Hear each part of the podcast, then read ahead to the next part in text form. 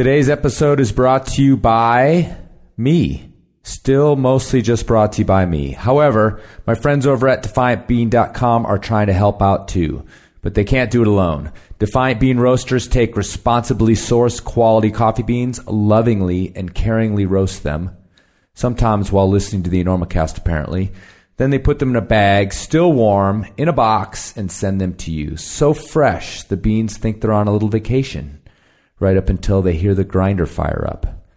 But anyway, DefiantBean.com is offering a Enormocast listeners a deal 10% off any order, and we, the royal we over here at the Enormocast, get 10% as well.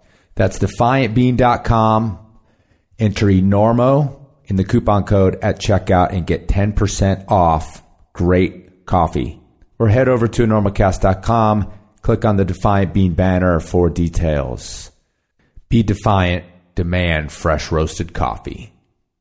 All right, on to the show. We gotta get Listen, uh, uh, where you playing in town? You, you playing here? We're doing the uh, the Normo Dome, whatever it is. It's terrific. oh It's yeah, a big place sold that it side of town. That's a big nice. place. You sold it out. I'll see. You really should. Look, you better get up there before you panic. Those pens are loose. You're very good. I have really enjoyed playing with you. We'll make I don't think so. But we shall continue with style.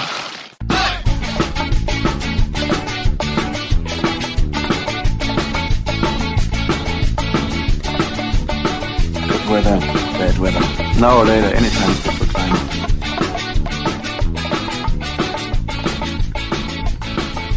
Hello and welcome to episode 18 of the Enormocast. This is your host Chris Kalous. It is August 31st, about 2:30 p.m. Central Time, and I am coming to you from the great state of Wisconsin. Am I climbing at Devil's Lake? No, I'm not actually. I'm here on a family vacation. This is the old country for me. This is where I was born and raised for a good amount of time. With all due respect to Devil's Lake, the last great bastion against bolting in the United States. I just don't have time to get down there on this trip. Perhaps another time. On today's show, I sit down with Randy Leavitt, who, in my uh, not so humble opinion, never humble opinion, is one of the best, if not the best, rock climbers that the U.S. has ever produced. Um, I've been really scratching my head trying to think of another climber in the history of the world, in fact, that can claim to have established Big Wall A5, 514 Sport, 514 gear roots, plus a few old school, really hard and scary traditional routes. Throw in some of the first really difficult and technical off-width first ascents. And you've got a guy with a pretty deep resume that I don't think many people can match. I think it bears repeating that Randy was not satisfied just repeating hard routes, but was driven to find and establish uh, scores of routes at the top of the limits of what was considered possible at the time. And I kind of feel that Randy doesn't get his due in history, although this clearly doesn't really bother him. And as I talked to him, I started to understand maybe why he doesn't seem to have the mythology surrounding him that the likes of Bridwell and John Long and other California figures receive. It seems that Randy went about his business uh, primarily without sponsorship he didn't write a lot of articles. He really didn't do a lot of self promotion. And he's certainly cut from a different cloth than what we might expect from most of our visionary climbers. If you have a sense of the history of climbing, then you certainly know how badass this guy is. But for some reason, it seems like maybe he just went at it in a way that made us feel like he was just another one of us out there, just maybe a little bit stronger or a lot stronger. Anyway, I just feel like he and his group of cohorts influenced the way my generation climbed and the way all subsequent generation of free climbers climbed perhaps as much as anybody that's come along and i have an immense amount of respect for the guy randy Leavitt seems like the kind of guy that a long time ago decided not to waste a minute of his life so i was pretty honored when he decided to sit down with me with us and talk about his life so Thanks for listening to the Enormocast. And here is my conversation with American rock climbing legend, at least in my mind, Randy Leavitt.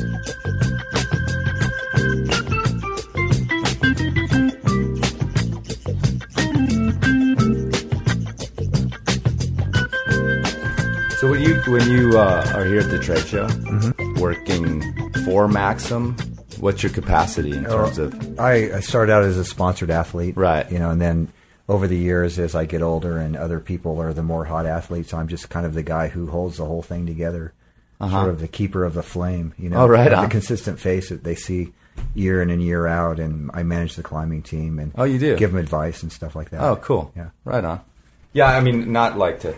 You're like, what are you even doing here? But uh, I was just curious because I, I don't I couldn't imagine you being in any sort of like sales capacity over there or anything. No, I, I don't like Yeah. sales. Yeah. I want to welcome Randy Leavitt to uh, my Rodeway Inn hotel room here in Salt Lake City. Hey, Randy, how's it going? Oh, pretty well. How are you doing? Chris? Good, good. We're both um, at the Outdoor Retailer Trade Show, which is just a gathering of, of all outdoor companies, but also the climbing companies. And um, Randy was here, and I asked him to come in and sit down with me because I've known Randy for, um, I think, about 15 years now, or maybe even longer, I think, although not consistently. Um, we met when I was working in climbing gym in Southern California in Orange County when uh, you were living in San Diego, which you still live in San Diego, correct? Right. Yeah, and you used to come up and climb there, and it was right in like this big wall era of mine, and you had just, I guess, about a decade before, uh, kind of come out of your big wall era, or maybe a little bit closer to that. But so when I first met you, I was extraordinarily intimidated, and um, I, you probably didn't know that. I kept myself cl- together pretty well, but I, think Chris said something about our, our other our mutual friend Chris said something about how he, you were happy that I actually gave you information. Yeah. like you thought I was going to stonewall you or something. Well, you know how Yosemite could be in those days. and Oh, the yeah. guys that climb there. And so when you actually, when I, because I approached Randy about um, repeating a route that he and I, I believe Rob Slater had put up, Scorched Earth. Uh-huh. Is that correct? Yeah. And uh, it had sort of laid there dormant and unrepeated for um, a good decade, actually. And so I thought, well, you know, he's going to look at me and just be like, forget about it. You're, you, you couldn't possibly climb my route. But instead, you were awesome and gave us a topo. but you know, I still I still felt kind of kind of like freaked out about it. But then we went and climbed it, and uh, another part of the story is that when we came back, even after all that, you asked me, "So what'd you think of the A5 pitch?" You know, and I started to be like, "Well, you know, there were those rivets, and you know, uh, probably annoyingly immodest about it." And and you were like, "Well, wait a minute, what rivets?" And then I got my heart rate went up, like, "Oh, he's going to accuse me of drilling on his route." and I said, "There was, you know, on the topo, there's a couple rivets you guys had," and you're like, "Oh yeah, yeah, those." And I was just like, "Okay, cool." Because I, you know, I was a little gun shy, you know. Yosemite can be a rough place to walk into and start Oh, doing totally. hard routes. So, Yeah.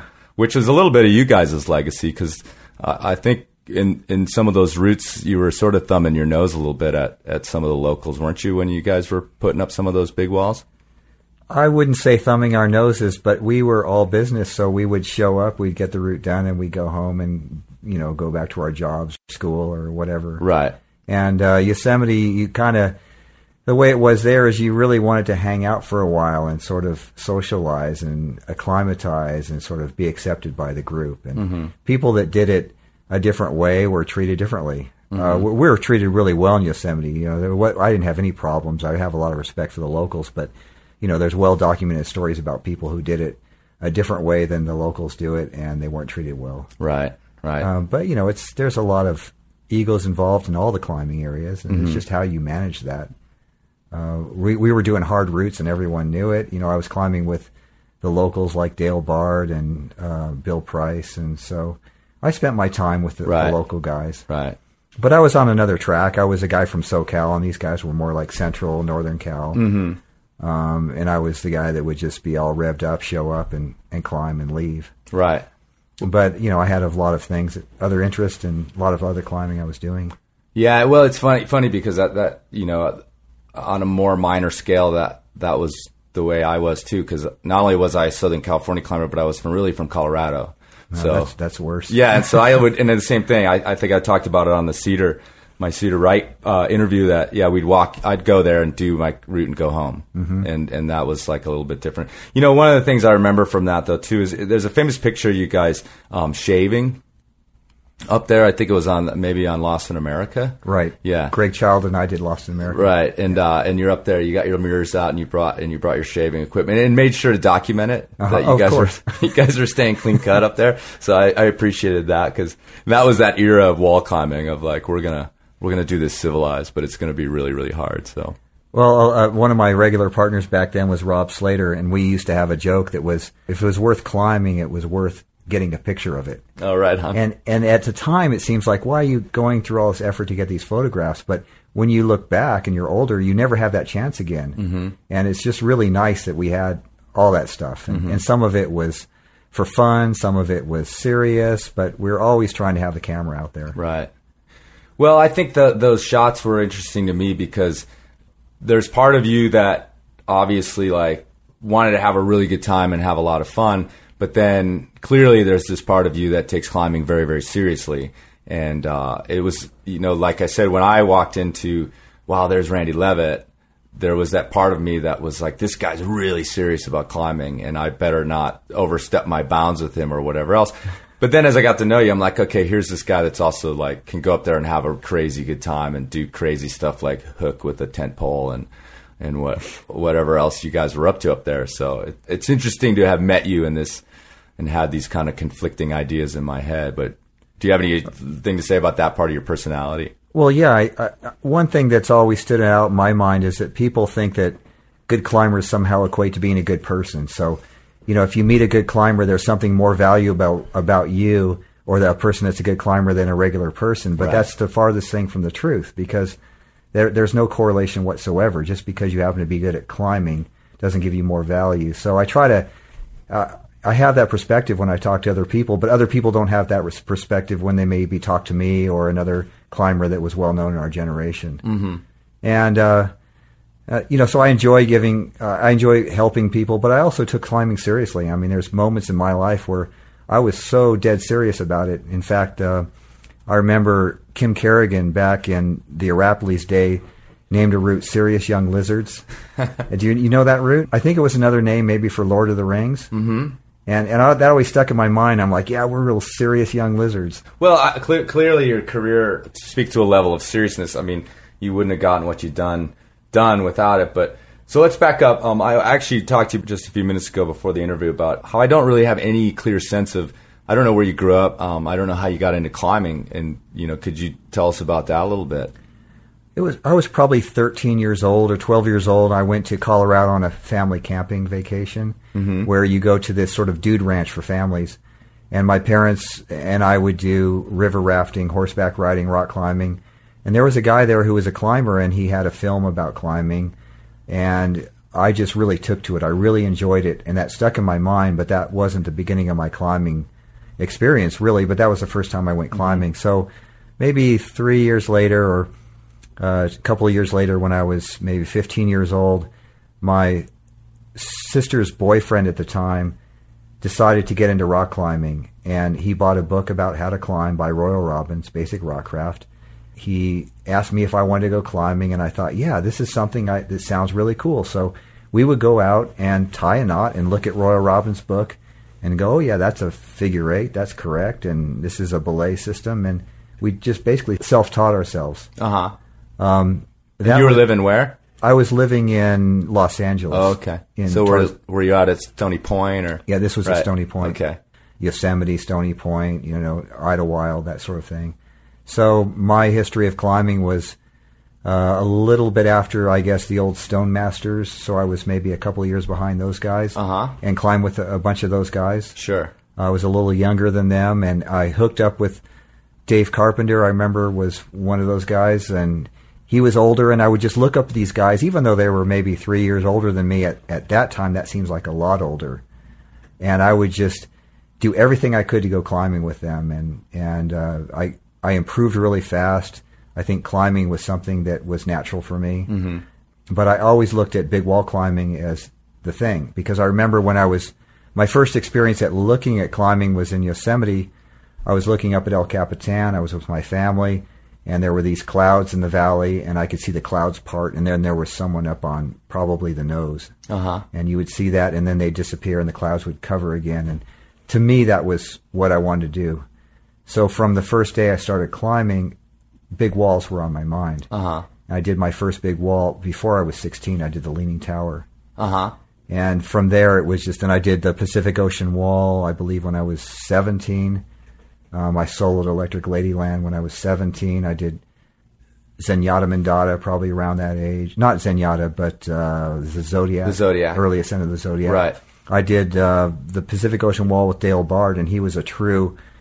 Him and a guy named Max Jones were like true masters of their era. And I would climb with these guys. And what I really admired from those guys was how well rounded they were. I mean, one day Dale would be nailing A5, the next day he's climbing hard free climbs. Mm-hmm. And same with Max. So I what I I considered myself um, a really natural, talented big wall climber, but not a very good free climber. Okay. So in the back of my mind, uh, later on in my career, I I went back to free climbing. and I thought I, I've got to try to figure out how to do this well. Right. That's really interesting, actually. I think in a modern sense, you're probably more known for that now. Yeah, which is ironic because Right. I, I think the climbing that I'm best at is big wall climbing. Okay. But um, my early experiences, I started climbing with Tony Yaniro, mm-hmm. and he was way into wall climbing, but he was also into free climbing. And quickly he lost interest in wall climbing, but started free climbing and training. And so I could look at him as a model of, wow, this is how this is how you do it. You know, Tony was serious. He was he would think about training, and but for me, it was the free climbing was just a way to fill the voids between wall seasons. Okay. Huh. That's pretty wild. I had no idea that you had had that early career at such a young age, climbing that many walls in your teens. Mm-hmm. I mean, that must have been pretty exceptional at the time. I, I did a lot of you know a lot of the hard routes pretty quickly, Uh-huh. and so it, it's weird to to be that young because when you're that young, you look at what the hardest things are, and you have some expectation that maybe you could do that, and as soon as you can do one of them, then you know you can do all of them. Uh huh. And I think that's why kids these days are so good at, at say climbing 514 is they grow up thinking, well, what's hard? Well, 515 is hard. Well, 513 shouldn't be that big of a deal. Right. And when they're 12 years old, they're climbing 513. Yeah. Yeah, I'm So still stuck in an age when 513 was really hard, so it remains really hard. It's kind of a drag. Still hard for me. So, well, um, you know, I, I kind of, I actually was talking to uh, Dougald MacDonald over at Climbing Magazine yesterday, and mentioned that I was going to interview you, and and I had this sort of theory or, or feeling, and you know, I'm going to posit a whole bunch of different theories about your career, and you can either, you know, just nod your head and be amazed at my sage knowledge, or you can just, you know, correct my my my complete off base theories, but you know, there's like the golden age and there's like the Bridwell age and then even like the Stone Masters sort of packed in there. But then it seems like the era with you and Yaniro and, and even Max Jones and, and uh, Hudon, what was his, Mark Hudon. and Mark Hudon, it's kind of like that, that's never been seen as like this coalesced moment. It's like after the Stone Masters, it's like nothing ever happened again. You know, in the mythology. Right. God God rested for Right. a number of decades. Right. and yet, Before he created Chris Sharma. Right, exactly. you know, and yet when you look at the influence on modern climbing, it's like that's when it all happened. Because that's when I think you guys, in a lot of ways, solidified the same ethics we're using today, where you kind of went through. I mean, there was the yo-yoing, and there was all these different permutations of how you're going to place bolts, or if you're not, or if you are. And it seems like that was all hashed out in the '80s, and maybe came into this era where we've, you know, we've pretty much settled on two or three different paths of the way people climb. Mm-hmm. And but it must have been, a, I mean, a wild time for you guys to sort of be mixing it up with all those different ethical streams that were coming from the old days or coming in from Europe or anything like that. Can you can you make any comments on sort of how you sort of found a direction uh, in terms of your free climbing after that? I mean, everything from how you place bolts to if you even place bolts. So when I started climbing, the whole idea on these big walls was you place minimum bolts. You know, you were counting holes, how many holes you drilled, and the the fewer, the better the style, and the better the line. Right, the more natural the line. So it started with that, and so I was reticent to place bolts, but once we started placing them, I did some ground up stuff. And then we also did uh, stuff either on top rope or on rappel uh, fairly early on when Tony Yaniro, you know, and I were doing some new routes. And to me, it seemed like, well, once you place that hole, the responsibility seemed better to get that hole and that bolt in the right place and make it good. So I quickly made the jump from should we even place bolts to well, if we do, we should place them on rappel or whatever is the most uh, logical means to do it. Right, and- Sometimes it's on lead. And younger climbers, you know, would be even are wondering why this that would even be an issue. But I mean, there was a point even when you guys were, were getting into this where hang dogging, which sim- simply means I, I think I have to explain that nowadays, but simply means resting on the rope on a free climbing attempt and then continuing afterwards from the same spot. Like that was something that was even frowned upon, mm-hmm. or pre climbing it on top rope before you let it was frowned upon, or as you just said, then we get into placing bolts and rappel. That that was like fighting territory at, at a certain point. And it does seem like looking at your career, you were a lot of times right at the forefront of saying, no, no, no, I'm, this is the way I'm going to do it, and you know, ethics be damned, or you people can can you know do whatever you want to do, but this is what I'm doing. Climbing ethics are probably my least favorite subject just because Right. Uh-huh. it's sort of like politics and religion. If, if we don't agree, it's not a lot of fun to talk about. Right. but Well- um, um, and I'm not saying I don't want to talk about it. It's just that there's so many there's so many gray areas. It's not black and white. People like to put things in terms of black and white. Should bolting be allowed on rappel? Um, you know, but you you go to something even as early as hangdogging, and what we used to do is we used to climb up, and one guy would place his gear up a crack, and then he'd fall, and then he'd lower. Mm-hmm. And then the next guy would get a top rope to the high point Right. and place a few more, and he'd fall and lower. Right. And then the, the other guy would get back on, and you're basically setting up a top rope higher and higher. Sure. The so yo-yo how, how is is what that that was called. The yo-yo. Yeah. So how is that better style than a true red point, which is a true red point in trad climbing? Uh, is is where you would just start at the bottom and you place all of your gear on one attempt, and you'd get to the top. Right. You know, and that's to me that's the best style. So however you can rehearse or get to that point makes more sense to me.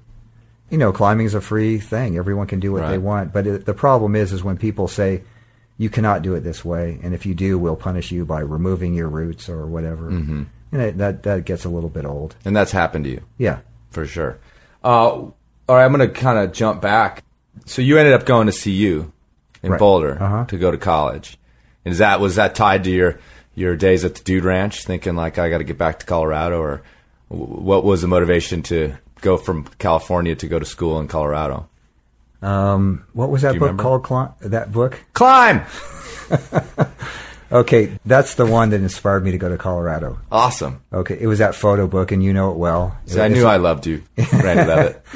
so I, I I realized that being a climbing bum was great, but I had more aspirations. I had actually some business aspirations when I was young, and to do that, I needed to go to college. But I didn't want to just go to college. I wanted to go to college and kind of ease into college, but sort of major in rock climbing to start out with.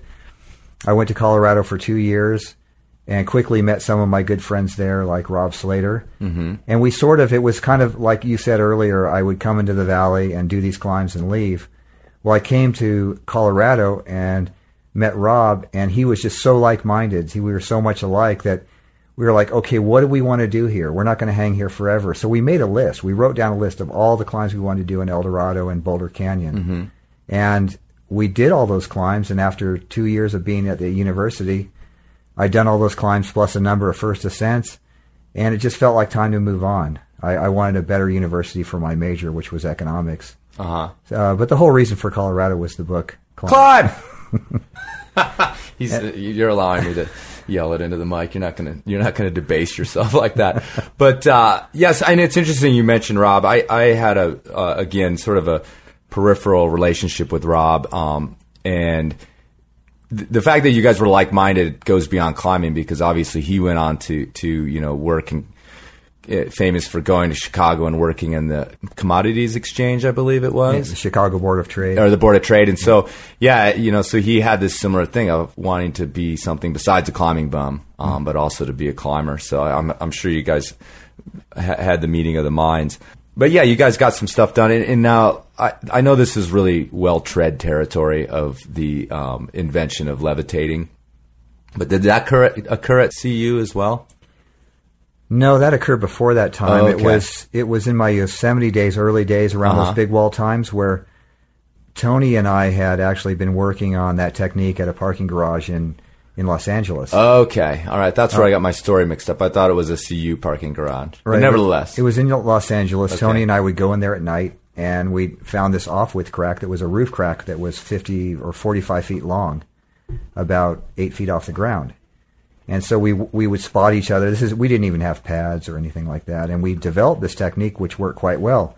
So when I was in Yosemite uh, with John Yablonski and some other Yosemite locals, we were top roping Badass Mama in between big wall climbs. uh huh. And I watched them for a while, and they were struggling on this thing. And I thought, you know, this technique that we've been doing, I think it would work here. And I, and I just hiked up the climb. Right. And then Yabo said, "Oh, well, you can't lead like that, so it's not legitimate." So I, I uh, came back a little while later and led it. So That- can that's you, how it was born. Can you uh, can you sort of explain it in a nutshell? well, I could explain it if you look on Vimeo and you follow my name, you'll see my videos. And Right. look for I just made a how-to levitation video four days ago. Awesome. and I posted it, and it actually breaks down like how to do the hand stacks, little tips about what to do with your feet and your knees. Uh-huh. It's pretty good. So I, I suggest people go there. Well, I'll, I'll for sure link it on the on my website too. Okay, good. And, in fact, I'm I'm going to need to watch it as well. So because I've never quite, I've I've like yelled down to my partner. I think I just. Uh, I think I just levitated, but I've never quite been sure if I was doing it or not. So, It's basically, um, you know, off-width climbing involves climbing a wide crack. So uh, what people would normally do would be to put their arm in and try to chicken wing or you know press their arm different ways in the crack to hold on, and then move their lower body up and then move their upper body up. But we figured out that in, you can fill that crack with a combination of two hand jams on top of each other, or a hand and a fist, or two fist jams. And it's really just that alternating technique of stacking your hand jams or your fist and your hand jams together, and then putting your knee in and hanging from that, your knee or your foot or whatever fits in. uh huh. And uh, we were we found we figured out that technique before anyone else did. You know, my name was Leavitt, and we came up with levitation. Right. And so Yeah. you can call it whatever you want, hand stacking. Uh huh. So- So, did you? Um, I, there's a couple things uh, throughout this interview. I'm going to ask you about sort of rumors that I've heard or made up about your life. But uh, d- did you guys do that animal magnetism route up up uh, the Saint Bran- or no up towards? Uh, Split rocks. yeah, Split Yeah, Rocks. uh-huh. Okay, is that what it's called? Yeah, animal Uh, magnetism. Yeah, yeah. Okay, so that is true. Uh huh. And uh, It's on private land though, yeah, so it's on people private can't land. go there. Yeah, you'd see it easily when you're driving by. Mm-hmm. So, and that was one of your, your routes that you put put up when you, you were at CU. Right. Okay, so that's cool. I, I was just curious about that. It's really brutal. Yeah. And uh, I think it was 12D. I Uh-huh. forgot what I rated it. Right. But it was hard. I wonder if it's ever been done again. Skip Guerin did it. Okay. Um, he was an incredibly talented climber back then. Maybe someone else has done it, but I Mm-hmm. don't, I don't know. But I, I'm almost sure Skip did it. Yeah, you definitely will have to trespass and get caught. I think unless they're not home, because it's fairly visible. Well, that was a long time Yeah. ago. There were no fences. or right no problem Yeah. yeah. no problem so you know one other thing i wanted to ask you too and i read this in one of your something about you that there was a point at which you wanted to be a mountaineer and you actually went on a himalayan expedition uh, when I was a young climber in the Yosemite days, the only thing that seemed cooler to me than big walls was big mountains. So I started reading all the Pete Boardman, Joe Tasker books, mm-hmm. and those guys were my heroes. I mean, I would think like, God, that's what I want to do when I, when I'm able. I want to climb like those guys. So, in 1986, I was invited by Greg Child and Tim Macartney-Snape to go on this Gasherbrum Four expedition, which the cl- mountain had been climbed only one time in 1958 uh-huh and uh, Wojtek Kurtyka and Robert Schauer had climbed it, I think, in some year before 1986 expedition, but they actually didn't make the summit. So technically, it had only been climbed once, even though their ascent was remarkable.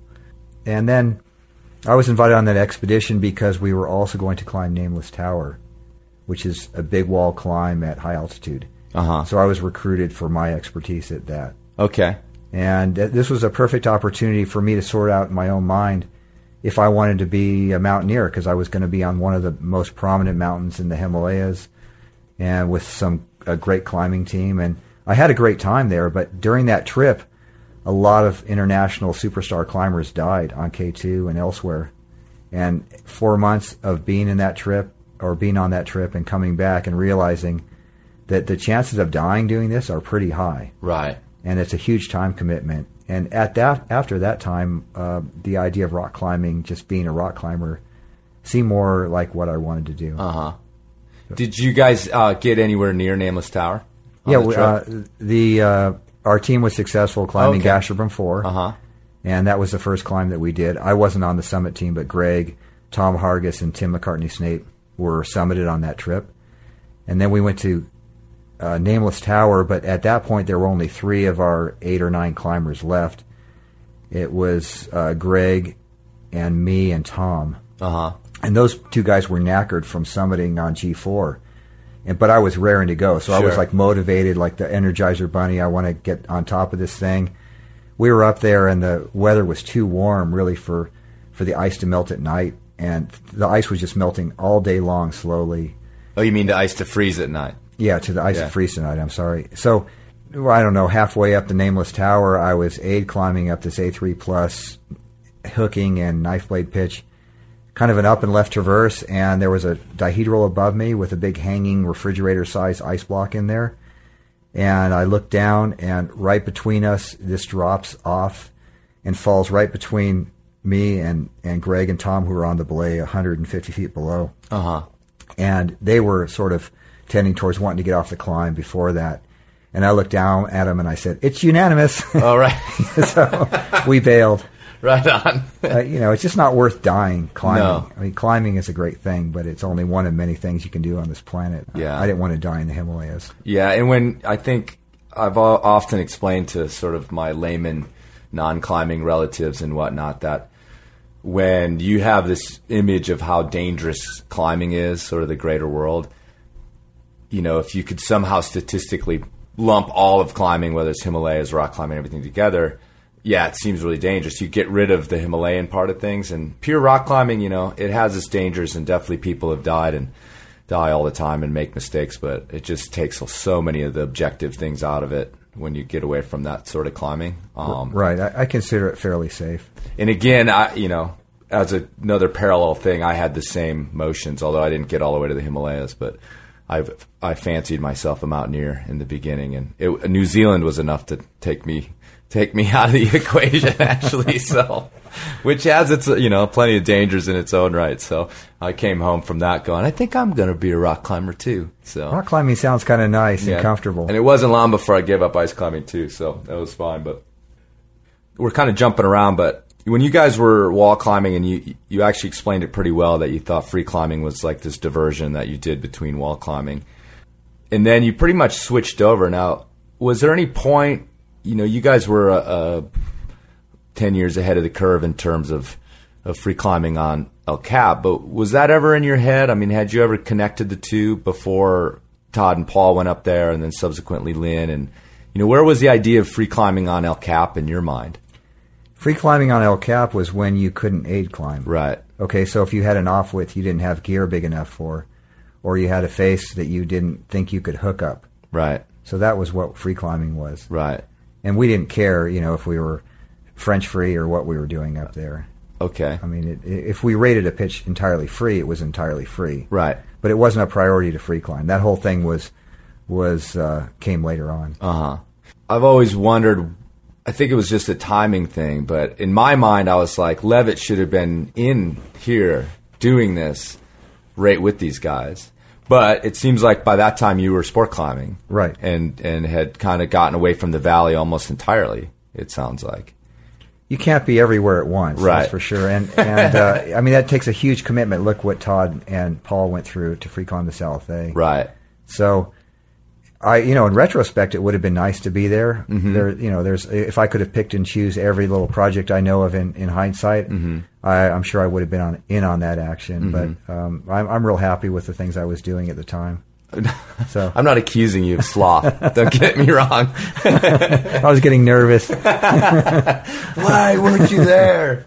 Um, so let's move on to that. So you're you're you're going through this year with Yaniro and and moving into free climbing. Where do you make the switch? And it wasn't really a switch. I don't think it was complete, but there's definitely this this period then where you're you know known for your sport climbing and in my opinion, you may not have been the first 514 climber in the United States, but you you solidified the grade in terms of, especially I think with your your first ascents. Um, so, w- can you sort of speak to maybe a transition in your in your motivations towards sport climbing that came a little bit later? Oh, definitely. Uh, okay, and the expedition to Pakistan was 1986. Uh huh. So in 1985, for Greg and I to you know get together as a team and climb, we did the first ascent of Lost in America, Okay. and that was on El Capitan. In 1986, I went on that expedition. In 1987, I got together with Rob Slater and we climbed the first ascent of Scorched Earth on El Cap, and that was something that Rob and I had always wanted to do. You know, we even had the name picked out beforehand and all that. And when Rob and I were up there, we, we had a lot of time to talk because he was getting involved in the Chicago Board of Trade, and he was basically he was came straight from Chicago just to do that climb. Uh-huh. We did the climb when the the wall opened up around August first. Um, you know, for bird closures seasonally. Um, then Rob and I went up that wall, and we both for both of us it was a turning point, and for Rob it was almost in some ways it was almost his last climb. I mean, he really didn't have any designs on climbing much after that. And for me, I sort of had seen every flake and edge and crack system on, on El Cap, and I really wasn't interested in spending many, many more days up there. So I thought this is a br- perfect time for me to sort of switch gears. Uh-huh. And so one of our last pitches on Scorched Earth is called Fa- Farewell Yosemite, Okay. and that I was the reason that. for that. Yeah Right. um, Rob went back to work in the Chicago Board of Trade, and I more enthusiastically took up my business ventures and sport climbing. And sport climbing worked out with I couldn't do a business venture and be in Pakistan for four or five, six months a Right. year. So it, this was perfect for me, just the sport climbing lifestyle. It's something I'd never gotten good at as far as I was concerned, and just by hard work and training and and then I started getting a developing a love for it and seeing the new routes that we could do. Shortly after that, we started discovering limestone in the Virgin River Gorge, Uh-huh. and so that led to seeing 514s that we could actually start working on. Okay. And we didn't know they were 514s, but we knew that grade was there somewhere, and we would find these routes that were so hard, and that that became how I started climbing 514 was by doing new routes, not repeating anyone else's. Right.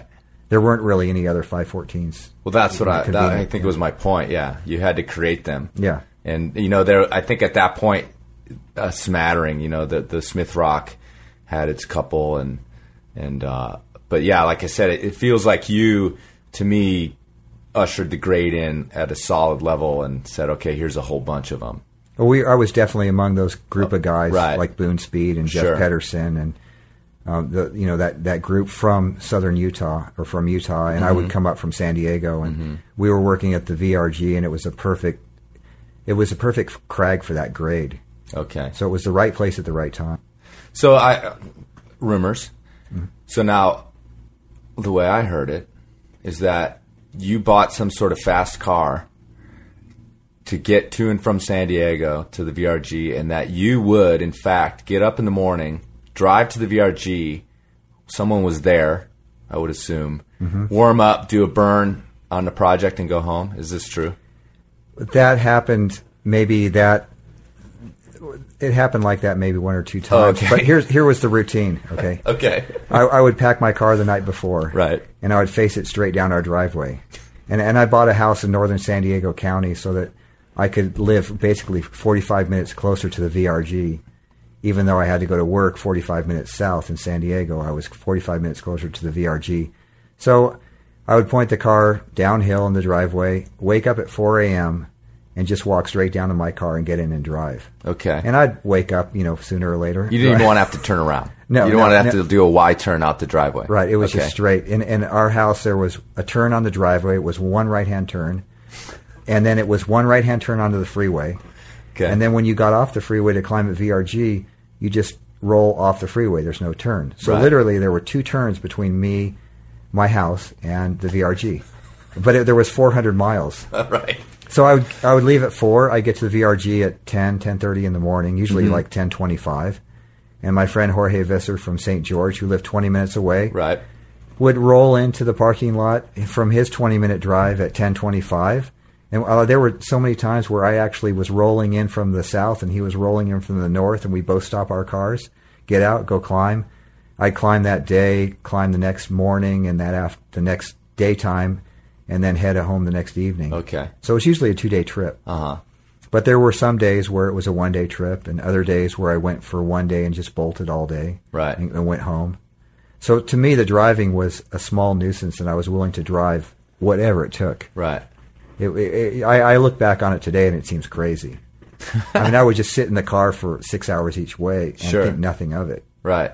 You know, like someone would drive to the store and get some milk. Right. So are you married at this point? Yes. Okay. So I had an extremely, or have an extremely tolerant wife. Yeah. Who, who was what understood my passion Mm-hmm. and knew that when we got together, that by marrying me, she wasn't going to change me. That's who I was. I was Sure. this person that loved this. I, you know, I had a lot of, a lot of passion for it. It was kind of an art form. Mm-hmm. You know, climbing new routes. It's you're creating something and you're interpreting the rock in some unique way, and it, it's really a neat thing to do, as you well know. You've done that too. Sure. So I, I had it in my blood, and, and Karen was fully supportive of it. Continues to be. Uh huh.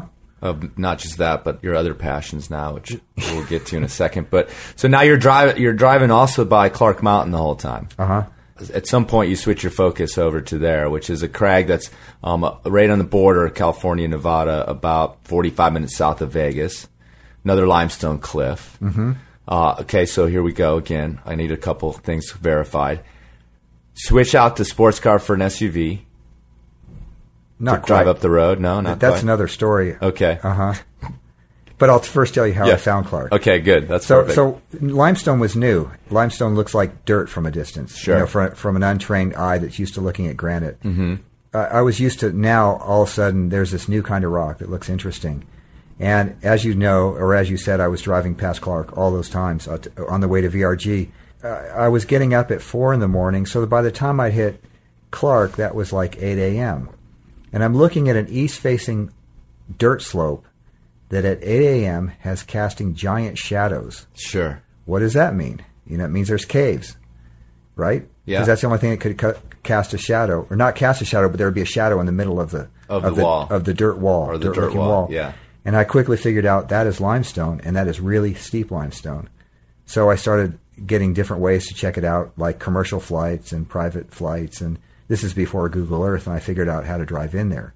So I drove in there with a regular truck, and at the time I didn't have a four wheel drive vehicle, so I didn't have an SUV. But every time I would pass a housewife in an SUV who never took it off road, I would just look at her with envy, like, I can't believe you're driving this car, and I need one of those so badly. Right.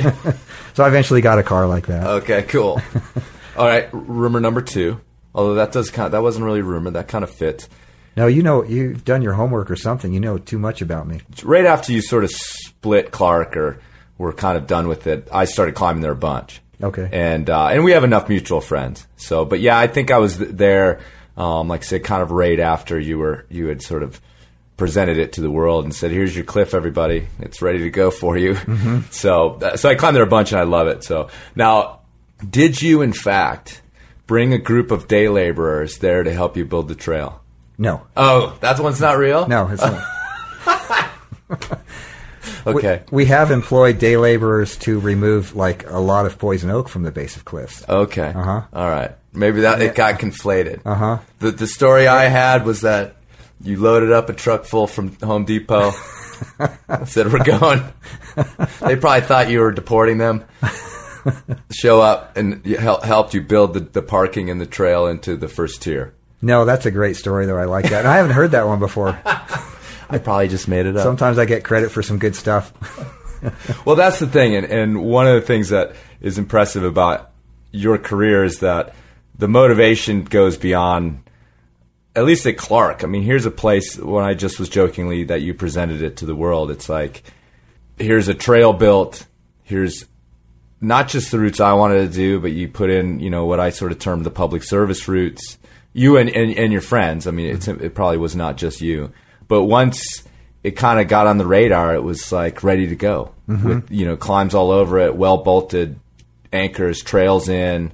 Here's where you go this way, fixed ropes, you know, the parking. Here's how you get in there. And, uh, you know, it, it's like this huge gift to the climbing community as far as I'm concerned. But I think it sort of speaks to some of the things I've read that you've written about want and what you just said earlier about putting the bolt in the right place, like of wanting to present routes that people are going to enjoy and that are going to you know, there's going to be a legacy of people going there and have and having a good time or or being a great day at the Crags. You know, can you speak to that at all? Oh, definitely. The some of the what brings me pleasure in the sport is I'll see a young guy come up to me who's said, "Oh, I've done your route horse latitudes in the VRG, and that is so cool." And he starts telling me about the little things about the route, and I enjoy that. It's neat to do something that someone later enjoys, and mm-hmm. someone else would have done the route, but they might have not put the little runouts I put in. You know, I, I think about where the bolts are and like the excitement of leading it and what Sure. how the route's going to fit together and and what's what route are to the right and what routes are to the left and not to sandwich them too much. So you know, there's a whole complex thing. So when you f- do have a final product and you do see guys enjoying it, guys and girls, it, it is satisfying. You know, sometimes I get credit for a lot of the climbing I do, but for every climb I did, there was someone helping me hump loads, fix ropes, belay, you know, let me hang on the project for hours at a time. Uh-huh. And, and so there's been so many guys that have, uh, you know, I've climbed with good friends, you know, and you have these bonds that you develop with these people. And so anyway, that's just, uh, I'm just really grateful for all those guys. Sometimes in the past, I would s- I'd have first ascent, like I would think if you're the first person to climb it, then you did it. But now my feeling is if you were around and helping on the first ascent, I don't care if you're a 5'10 climber and it's 5'14, you know, I'm going to list all my buddies that went out there with me. Mm-hmm. So that's one thing I learned in the climbing is it wasn't just about me. It was like all these other people that helped me and put up with all the, you know, obsessive compulsive tendencies for me to wake up early in the morning, march out there, climb all day, come back late. I mean, it's a lot. It's almost like a job Right. in some ways. And we had these guys that were just happy to do it, just to hang out and have a good time. Yeah, clearly, clearly there was a crew involved that coalesced around uh, the same motivations. Yeah.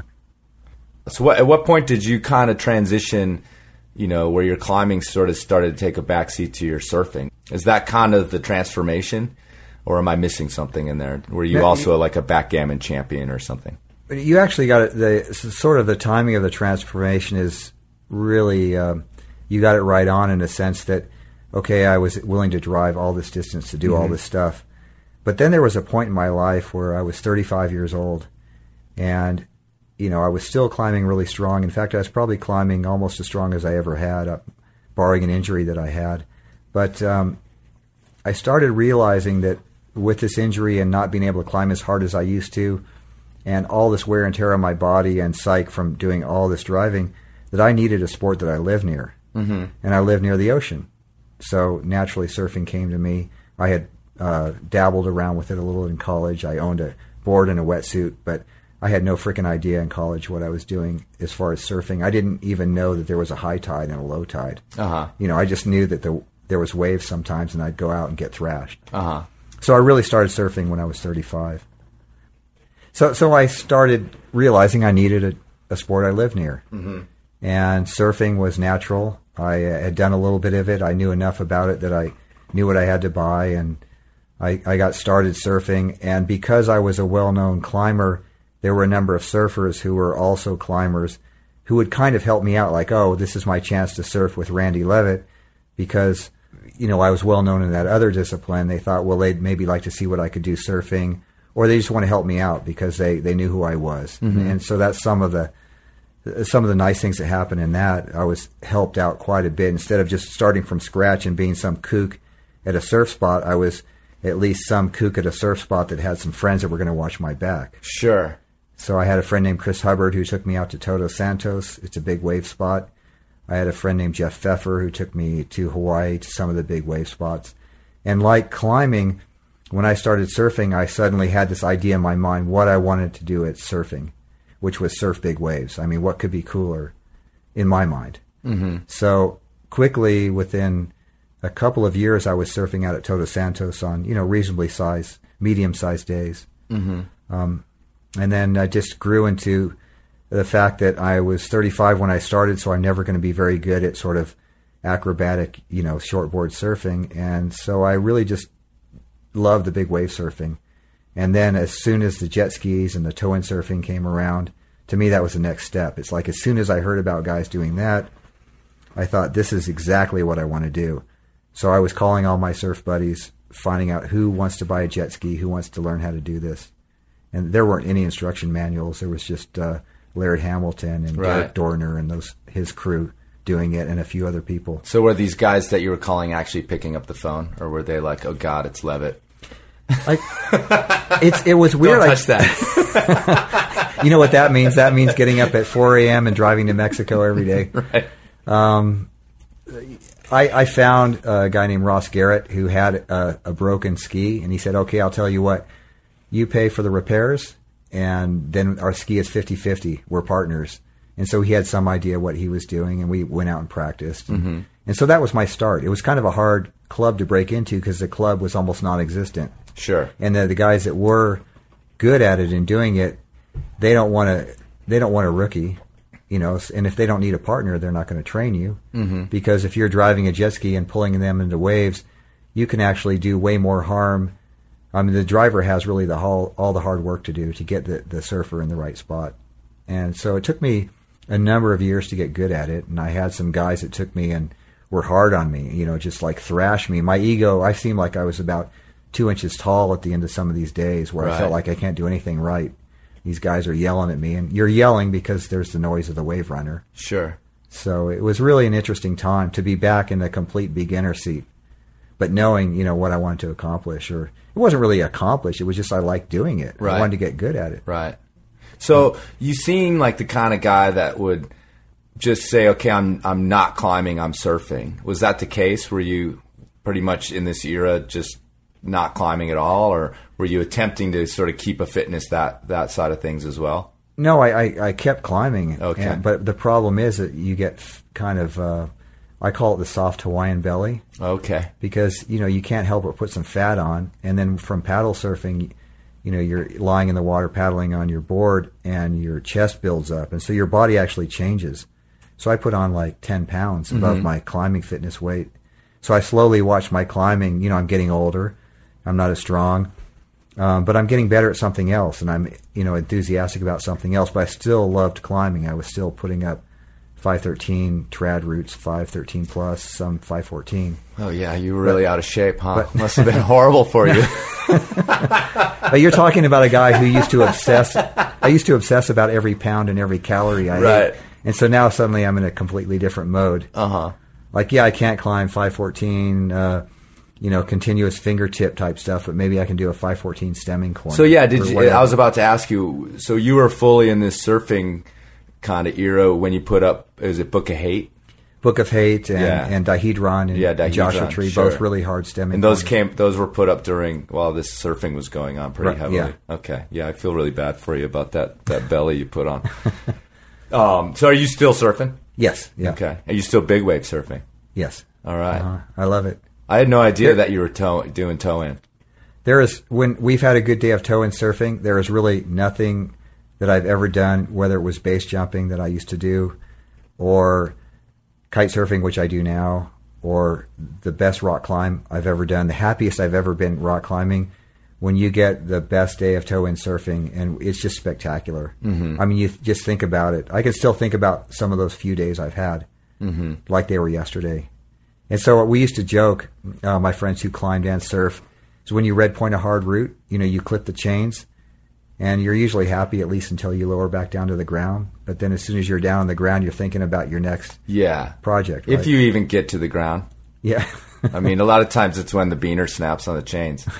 You're just right. like, Oh yeah, exactly. Yeah, like take and yeah. So so Yeah. when I when I red pointed Planet Earth, which was my first 514, I think, I was happy for a week. right. I mean, that's unheard of, right? To do Sure. a rock climb and be happy for a, re- a week. But with the surfing, I could, I mean, the, the buzz of a good day, but the good days were so hard to find. Mm-hmm. So it's kind of like the carrot and stick where you're always, you're always searching for that day. Are you scared of it at all? Um, I'm more scared of it now than I was early on. Early on, I w- I wasn't very scared of big wave surfing, but I had a near death experience at Toto's. So it, it woke me up to the fact that it's, you know, it can be scary. And the, and the water moves. It's really hard to be in the position of being in the right position to paddle surf into a wave um, and catch it. Uh, however, the toe in surfing is a lot less scary because uh, for a number of reasons. Well, that seems counterintuitive. Well, think of it this way: when you're paddling and surfing in a big wave, you're out of breath. Right. You're moving really slowly. You're on a huge board trying to make a critical drop. Well, when you're in tow surfing, you're you can relax before before you let go of the rope, and you're watching exactly where you want to be on the face, and you're not out of breath, and you're not uh, trying to make this really hard drop. You're already on your, you know, you're already planing speed on your board, and so it's easy. So the, the hardest parts of catching the wave and of big wave surfing don't aren't there. It's everything else that you're doing. And then once you fall off the board, if you have a leash on in big wave surfing and a big board, it tombstones behind you, so it basically actually acts as a sea anchor. Okay. Whereas toe in surfing, you might have a vest that you float to the surface faster, and you have a five foot nine inch board that doesn't drag nearly as much. And Okay. the whole experience is easier, and you have a jet ski that might pick you up. Oh, I'm going straight to towing then. Yeah. I'll just skip the other one. Sounds good to me. Now, I call it sports surfing. Right on. Yeah. Yeah, I guess. Yeah, right. Um, that's like I said, to, to an onlooker, to someone watching the movies, it seems really counterintuitive. So, It's not as scary as paddle surfing, okay, but it's more fun. right. In my, you know, for me, Right. everyone has a different thing they Sure. they get out of surfing. Sure. So you just dropped a little thing. I want to hit it, and then we'll we'll kind of maybe move to a couple of last questions. But you did just mention the whole base jumping thing, which we just skipped over. Another sort of it's not really a rumor, but were you pretty much the first guy to jump off El Cap? I was the first guy to climb El Cap And jump up off. the face and then jump off. Okay. And uh, I, the story behind that was in 1978, Dale Bard and I did the Pacific Ocean Wall. Mm-hmm. And Dale Bard was this Yosemite veteran, and I was the rookie guy. But uh, he, he, I remember I got off uh, soloing Electric Ladyland on Washington Column, and I met Dale in the parking lot that afternoon. And he said, "Oh yeah, I heard you did Electric Ladyland." I said, "Yeah, it was really really good." And he said, "Oh, do you want to do the PO Wall?"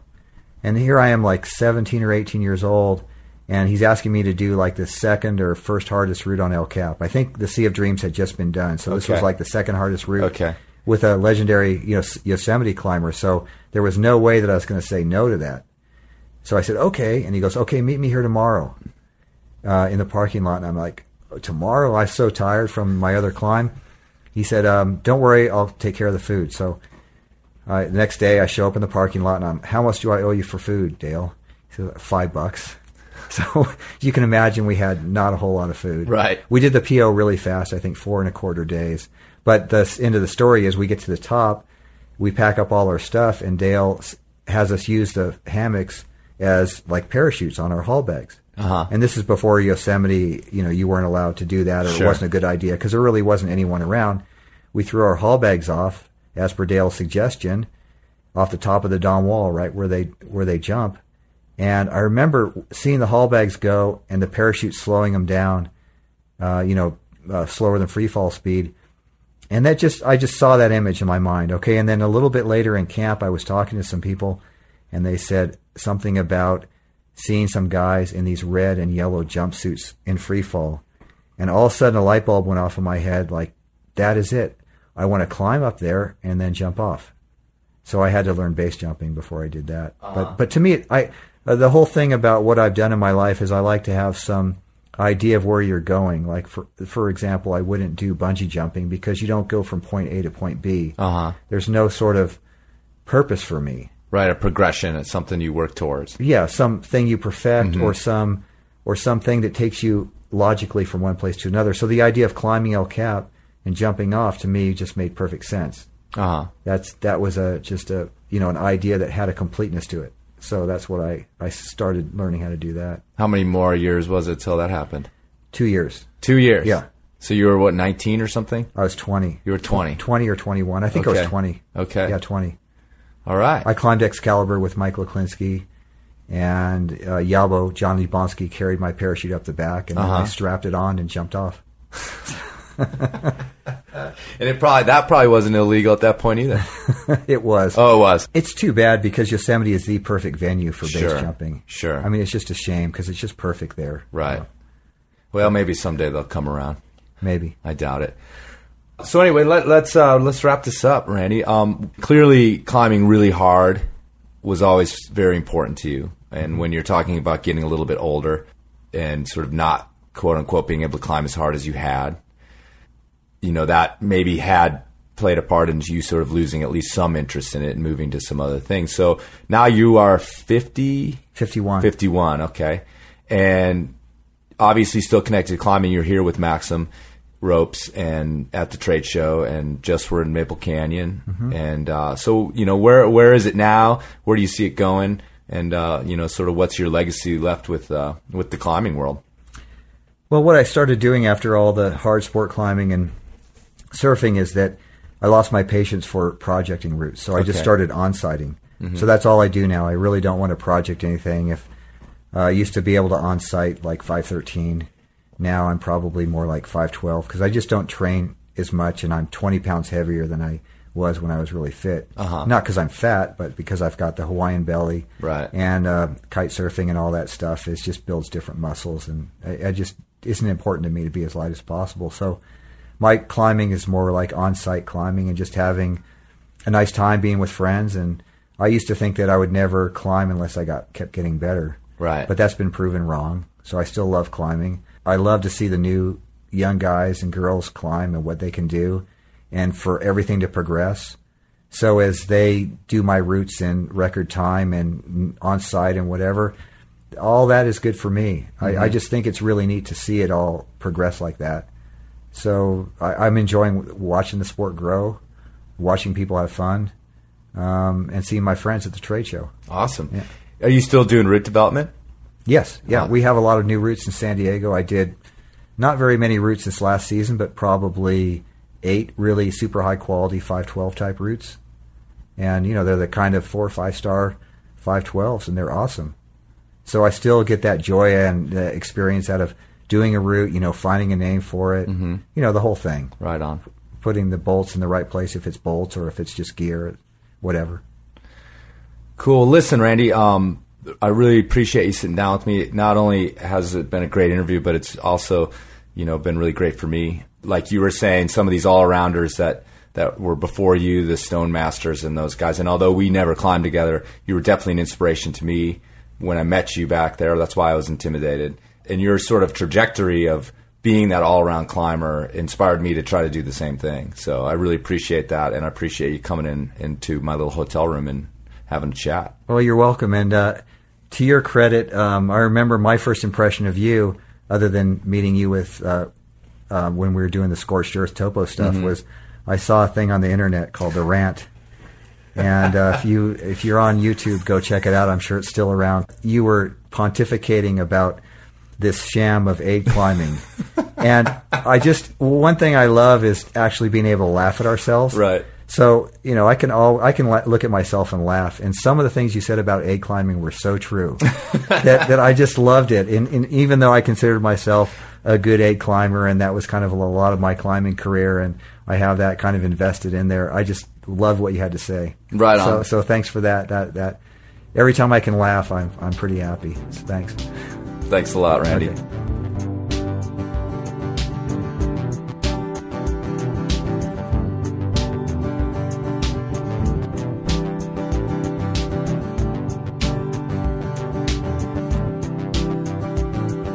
There you go, folks. Randy Leavitt in his own words.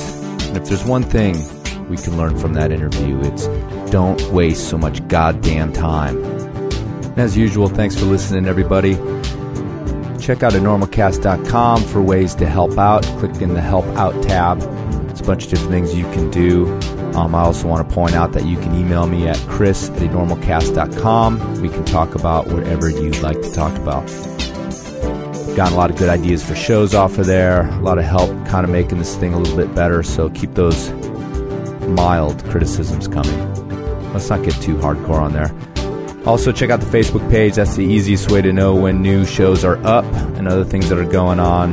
And subscribe and leave a review on iTunes. That helps me out. And finally, I don't think I've ever mentioned that I'm on Twitter at Enormocast and uh, I also usually up, put the updates when the shows come out on there, so that's one way to find out what's going on as well. So keep listening, tell your friends, send me some uh, addresses, I'll send you stickers. We'll keep this thing rolling. See you next time on the Enormocast. Check your knot.